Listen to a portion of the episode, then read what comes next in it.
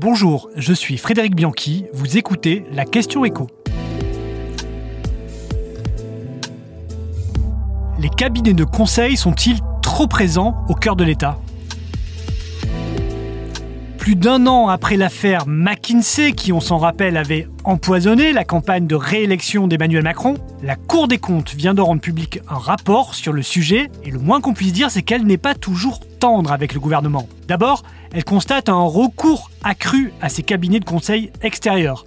Les dépenses publiques en la matière ont plus que doublé durant le premier quinquennat d'Emmanuel Macron, on est en effet passé de 380 millions en 2018 à près de 900 millions en 2021 de dépenses en cabinet de conseil. Alors il s'agit principalement de dépenses en matière d'informatique et de numérisation pour lesquelles l'État doit faire appel à des expertises externes.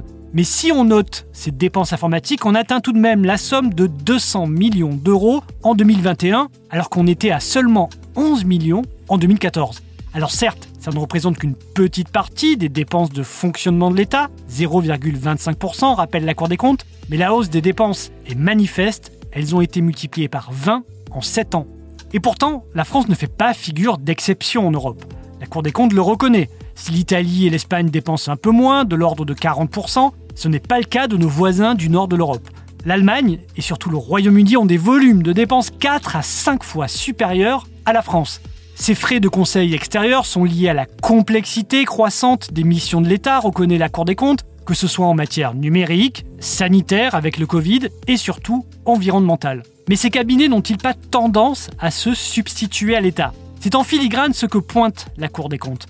D'abord, elle déplore un suivi des dépenses défaillant. Chaque ministère fait sa petite cuisine dans son coin, mais aucune institution n'est en mesure de contrôler les dépenses et de mesurer leur efficacité. Mais surtout, les juges estiment que certains recours n'ont pas lieu d'être ou sont carrément abusifs. Elle cite l'exemple du ministère de l'Éducation nationale qui a confié en 2018 la réorganisation de sa direction générale à deux cabinets de conseil, EY et le Boston Consulting Group, alors que cette prestation aurait eu naturellement vocation à revenir à l'inspection générale du ministère. Ou encore cette mission confiée en 2021 au cabinet Roland Berger pour organiser des conférences sur l'avenir de l'Europe. Elle consistait essentiellement à louer des salles, recruter des participants, le tout pour la modique somme de 1,7 million d'euros, une prestation qui aurait bien pu être réalisée en interne. Néanmoins, la Cour attribue un petit satisfait au gouvernement qui a réduit en 2022 ses dépenses de 100 millions d'euros suite à l'affaire McKinsey. La polémique a peut-être finalement eu du bon.